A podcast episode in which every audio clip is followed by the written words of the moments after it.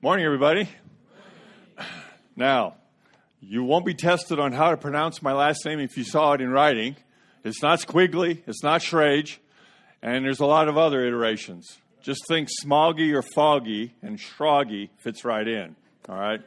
Uh, I, just a little bit about myself, uh, was the oldest of nine kids um, on a farm that my father ran just thirty miles east of Saint Louis, so I'm from Illinois.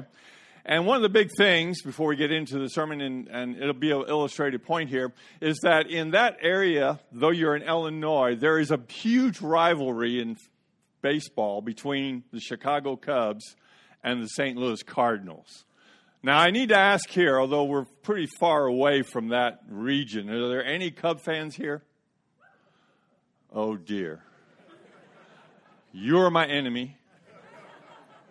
But you notice there's only one. Surely there's got to be more than one Cardinal fan here. None. Oh, my. Okay. Mano to mano. Oh, we got one. All right. So the the issue and why I bring that up is this, is that people who are Cub fans are passionate. They wear the blue. Matter of fact, my sister defected from Cardinal land and went to Chicago, and they actually had that paraphernalia in the engagement ceremonies of her son and daughter, both of them, before they got married. They're, they're fanatical when it comes to being Cardinal fans. They have stickers on their cars. They now have a summer home in Florida so they can watch them in spring training. It is crazy. I have a person next to me in Joplin, Missouri, who is from Viking land. They have purple on their mailbox. Can you believe it? Next, across the street, somebody from Green Bay. No, they're all right, too.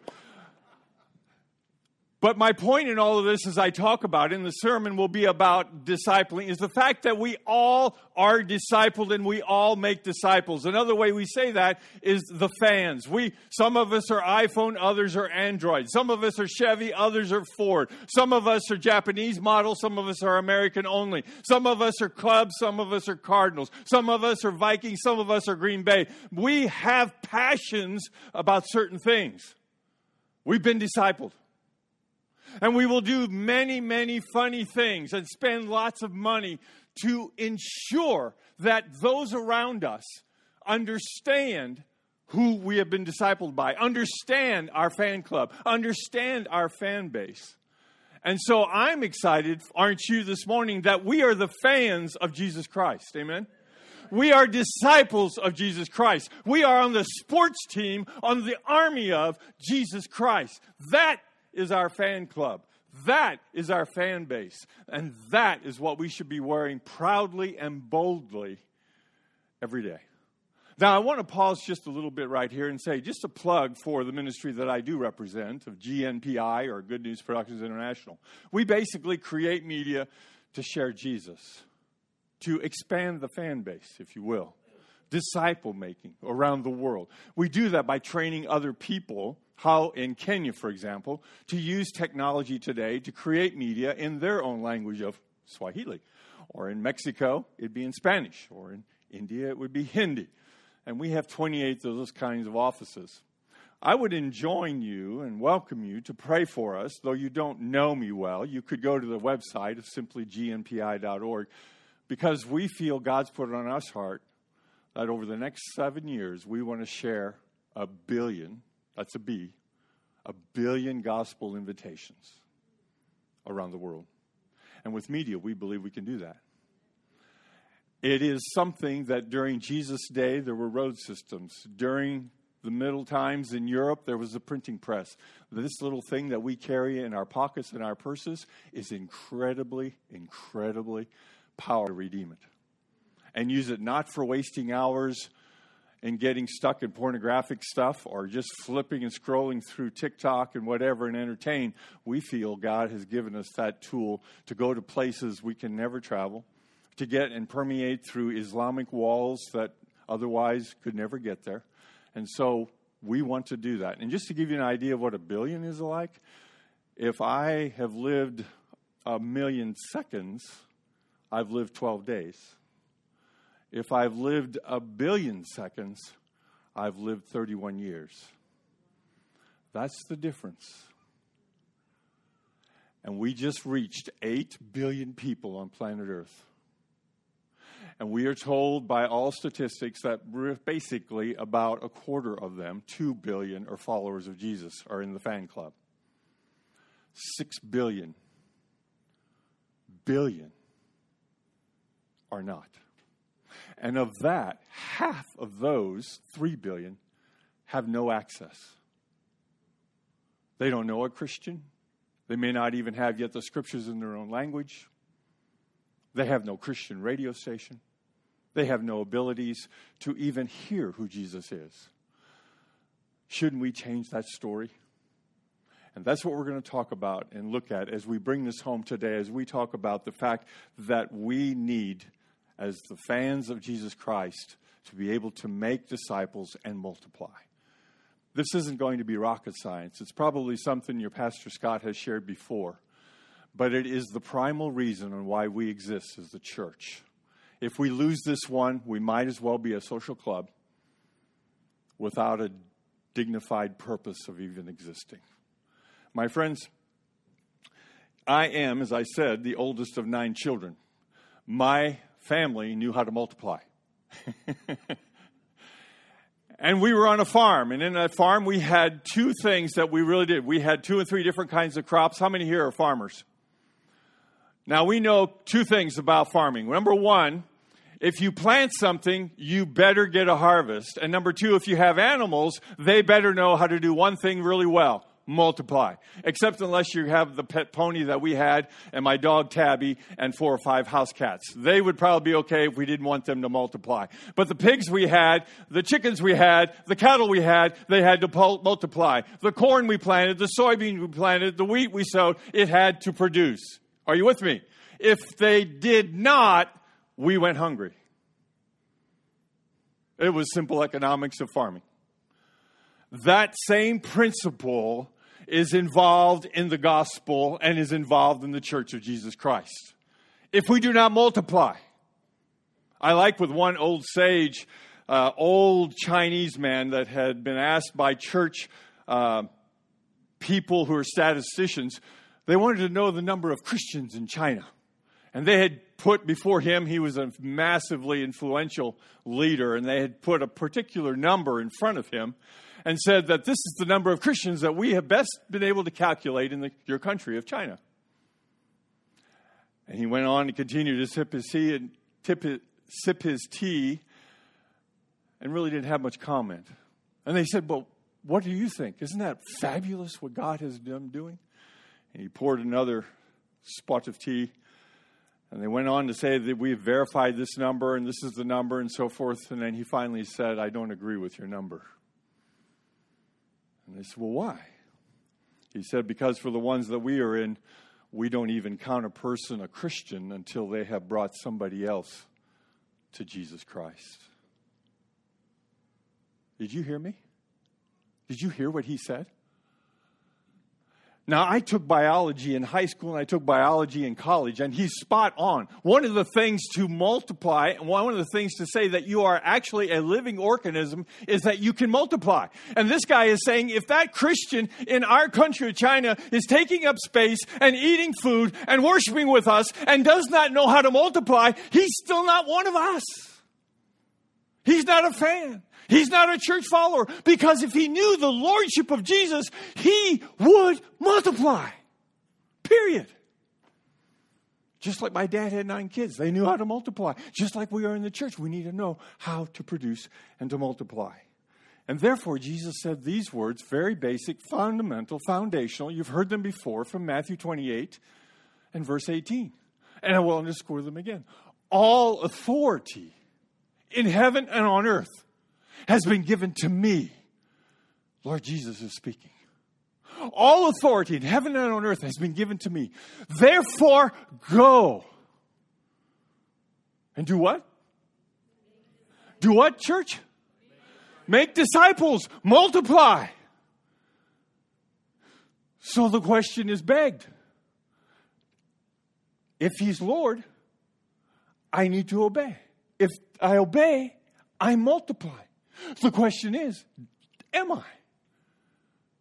am I sharing my faith, being bold in my prayers, being intentional in my lifestyle to multiply? Well, Mike, you don't know my life. I'm really a busy person. I mean, I go up, I got three kids, I don't have the time to do this and that and the other. Yeah. Jesus knows that. And yet he told us as his fan base, he told us as his church to do that one simple thing that we already know how to do, and that is to disciple and to multiply. And I say that we know how to do it because when I come home, my father is now passed, many people who knew my dad would say, wow, Mike, you talk just like your dad. You act, your mannerisms are spooky. They're just like your dad all over again. You have red hair like your dad, what's left of it. You have just the love for German food like your dad. You like clean vehicles like your dad. You are one who likes everything aligned like your dad. But like your mom, you love Jesus. Like your mom, you are tender-hearted. Like your mom, you're a guy who prays. You see, I have been discipled by my dad. I've been discipled by my mom, and I am the product of that discipling. Even if you ask them, did you disciple your son today? No, but I swatted him twice. Discipling is an organic happening that has happened to you. You have been discipled, like it or not. You walk like your mom. You walk like your dad. You comb your hair like your dad. You love the same foods. You make the same recipes. You are like your parents because you were discipled. Now, how many of you are parents? You are in the process right now of discipling. You don't wake up in the morning and go, okay, honey, we have to disciple our little Johnny today. You know that, right? No. We make sure that the diapers change. We make sure that they go to second grade. That we make sure that they are in high school. We are in a discipling process, moment by moment, incrementally, for eighteen years under my roof. As the one guy said, I brought you into this world and I can take you out. And while you don't take them out, they are then under your roof and being discipled. Jesus knows, and he instituted the family. He knows the discipling process, that slow simmer of bringing a child into the world and learning from you and understanding from you and mannerisms that come from you. They inherit that. So one day, when you're gone, they do and replicate the very same thing again and multiply. So Jesus knows that multiplying and discipling. My question to us is, why do we make in the church disciple making something so exotically hard and different? Which shouldn't be. And when I was in Kenya, it's something that my Kenyan brothers and sisters, so in our twenty years there, taught me that they were much more in a discipling mode and an intentional organicness of helping just in the rhythms of life bring people along as followers, as fans of Jesus Christ. You know, you are, as I said, a disciple of your parents. I am a discipled product of my parents. You are creating disciples with your children. They have adopted your practices, your passions, your preferences. And so disciple making in the process of parenthood, in the process of being an avid sports fan, in the process of being a strong advocate of one kind of implement over another, of another manufacturer over another, is something that's very easy and natural. Why should it not be that way in the church? And so I want to go back from that Matthew twenty-eight eighteen all the way back a few chapters to Matthew twenty-eight, twenty-four, verse fourteen. Here Jesus says another, and it's probably, again, a rather popular passage of Scripture for you, that says, basically, in Matthew twenty-four fourteen, and this gospel of the kingdom will be preached in the whole world as a testimony to all nations, and then the end will come. Now, I love my mama. She's the reason I'm in the kingdom of God, is because of her prayers. But there is something that I strongly still disagree with my mom, because she's always saying, oh, I can't wait. Jesus is going to come before I'm going to just go be raptured into heaven. Now, she may have an inside track of something I don't know about on Jesus' plan of when he's coming back. But the thing I say to her is, but Mom, my heart aches for the millions and billions of people who don't know Jesus. If he closes the envelope of time now, what are the numbers that are going to go to a Christless eternity? God, help me accelerate disciple making. God, help us obey as a church. God, help us redeem the time. Amen? Then the end will come. Then he can come and I'll shout hallelujah. But until then, there's too much trouble. There's too much brokenness. There's too much lostness for me to say, come Lord Jesus now. Me, my wife, my three kids, the grands, we're all ready. What about the other six billion? Lord, let my heart break with the things that break your heart. It puts you on a cross. And he died there for a Muslim as much as he died for a Mike. He died there as much for a Buddhist as he died for a Bob. He died there just as much for a Hindu as he did for a Helen. Do we believe that? Church, do we live that? If we know how to be discipled as children of our parents, if we know how to disciple our own very children, if we know how to be fans of sports clubs and the like, why can we not, with intentionality and purposefulness, disciple our neighbors, our friends, our colleagues, our extended family, whatever, and whomever God's puts us in our midst? Is it that hard? All authority has been given to me. Therefore, go. And I am not coming back until all have heard this gospel. So we just had Jesus button down the beginning and the end with those two passages of Scripture. Are you with me, church? And we're the ones in between. We are the ones in between. Now, I am amazed. I have worked in Kenya. I have worked at training people to be winners of souls and church planters and disciple makers. Oh, or the, humanity is a broken lot. And yet Jesus started with twelve people who were uneducated, uninformed, and rather poor. And he had a vision. My Lord had a vision that with these twelve men, he was going to reach at this point in our eternity measuring increments of time, eight billion people. God, I got twelve of them here. They are going to do my disciple making, and one day you're going to see it. One day they're going to reach eight billion people. And God's going, oh my son. Have you seen Peter? Oh, and by the way, you got this one that's a traitor in the plot. And yet Jesus poured three years of majestic training into twelve men. And he was so confident that his strategy would one day multiply and reach to my very life and generation in this city, in this country, while you're living and breathing in these chairs.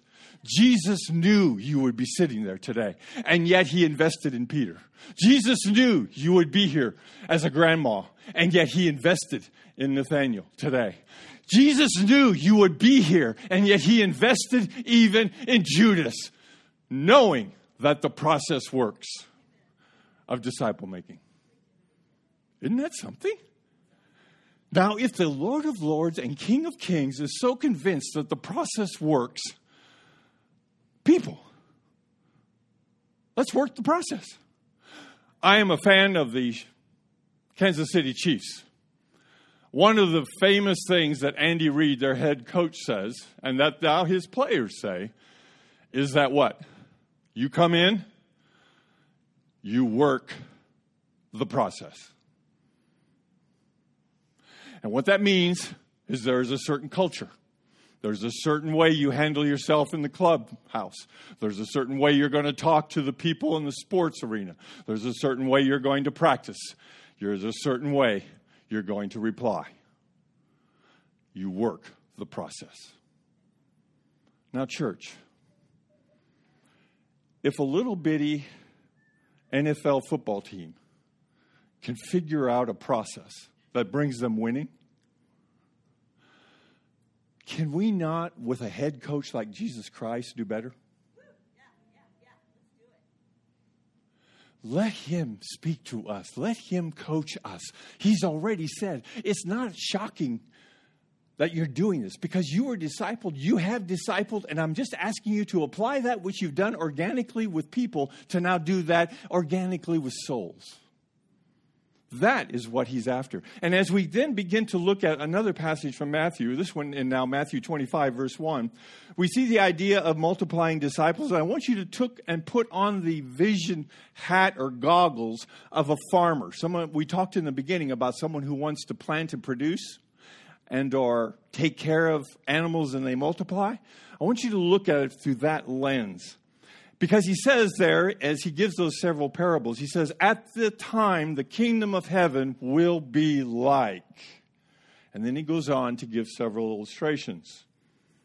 First, he talks about the ten virgins. Five ready, five that are not. First question to us as a church in making and multiplying. Are you ready? Are you a disciple? That's the first process. I like what John Wooden, who has won seventeen college championships before he passed away of the U C L A Bruins, when they would bring these prima donna high school, really great athletes, and they bring him on the first day of practice in front of John Wooden, and they couldn't wait to get the basketball and go ahead and show how they had their moves and how well they could shoot and everything. He didn't even bring a basketball to the game, to the workout for a week. He actually taught them how to retie their shoes. That's how fundamental it became for John Wooden. He said, because if you don't tie your shoes right and you have socks that bunch up, if I get a blister on that foot of yours, you're worthless to me. Church, we have to get back to the basics. And the basics is, do we know Jesus ourselves? Is he our alive and present leader in our hearts? Is he the Lord of our homes? Is he the God of our community? Is he the one in our c- company? And then secondly, if that is a yes, then we can move on from that illustration about being yes. We are of the tribe of the five virgins who were ready. Okay. Now, Jesus says again, at that time, the kingdom of heaven will be like. First part, let's be ready. First parable. Now, the next one is, we're going to read this in Matthew twenty-five, fourteen through thirty, that it says these words. It's a little bit of a long passage, but I think you'll enjoy it as we read. Starting in verse fourteen. And he, I'll start it with the, actually the quote there that we've heard before. And the gospel of the king... Oh, sorry, I switched here. I'm on the wrong... Pardon me. fourteen. Parable of the Talents. Again, this will be like the man going on a journey who called his servants and entrusted property to them. To the one he gave five talents of money, to another two, and to the other one talent, each according to his ability. Then he went on a journey. The man who had received the five talents went at once and put his money to work and gained five more. So also the one with the two talents, he gained two more. But the man who had received the one talent went off, dug a hole in the ground, and hid his master's money. After a long time, the master of those servants returned and settled accounts with them. The man who had received the five talents brought the other five. Master, he said, you entrusted me with five talents. See, I have gained five more. His master replied, well done, good and faithful servant. You have been faithful with a few things. I will put you in charge of many things. Come and share your master's happiness. Hide that word, happiness. The man With two talents also came. Master, he said, you entrusted me with two talents. See, I have gained two more. His master replied, well done, good and faithful servant. You have been faithful with a few things. I will put you in charge of many things. Come and share your master's, what? Happiness. Then the man who had received the one talent came before the master and said, I knew you were a hard man, harvesting. Notice that that's farming terminology. Are you with me? Harvesting where you have not sown, and gathering, that's another farming term, where you have not scattered what? Seed, another farming term. So I was afraid, and I went out and hid your talent in the ground. See, he, here's what belongs to you. His master replied, you wicked, lazy servant. So you knew that I harvest where I have not sown and gather where I have not scattered seed. Well, then, you should have put my money on deposit with the bankers so that when I return, I would have received it back with interest. Take the talent from him, give it to the one who has the ten, for everyone who has will be taken from him. And throw that worthless servant outside into the darkness where there will be weeping and gnashing of teeth. All authority in heaven and on earth has been given to me. Therefore, go and make disciples of all nations. Here we see that Jesus says that my Father will be happy with people who multiply. And is quite graphic with the fact that he's not so happy with those who do not. Now, those are Jesus' words and Jesus' story. But we are a church, big C, not just church here at Grace, but big C church with a huge harvest field that God has given us both command and technology and authority to go and to move and to harvest. My friends, since COVID, I have traveled not quite as much, but I have come from Ghana. I have been to India. I have been to South Africa, Ethiopia, Sudan, and Kenya, and Uganda. And I can tell you that since COVID, God is moving. You may feel that the churches are only eighty percent back since COVID in attendance in America. You may feel that the church in America has lost her steam. And that may be a bit true. But let me be as one who sees from a window of the world, God is on the move. God is discipling people. God is growing a church in Africa, in Southeast Asia, in among uh, Muslim countries like never before. There are entire movements of disciple-making inside of Islam right now that cannot be stopped. That is the God that the church in Worthington serves. Would you like to be with him? Would you like to be more of a multiplier? I believe God has two and five talent people in this room. Let us live to our potential. Let us breathe life and encouragement to one another. We already know how to disciple as children. We already know how to be a fan of a sports club. Let us be a disciple and fan of Jesus Christ. Amen? That is what we want. So as we look in finishing, I want us to share this idea that Jesus' words were not just words. They were a command. Number two, Jesus had a vision for you and me that started with twelve people, and it worked. The process worked. Amen. I'm a follower of Jesus, are you? If you are, the process worked.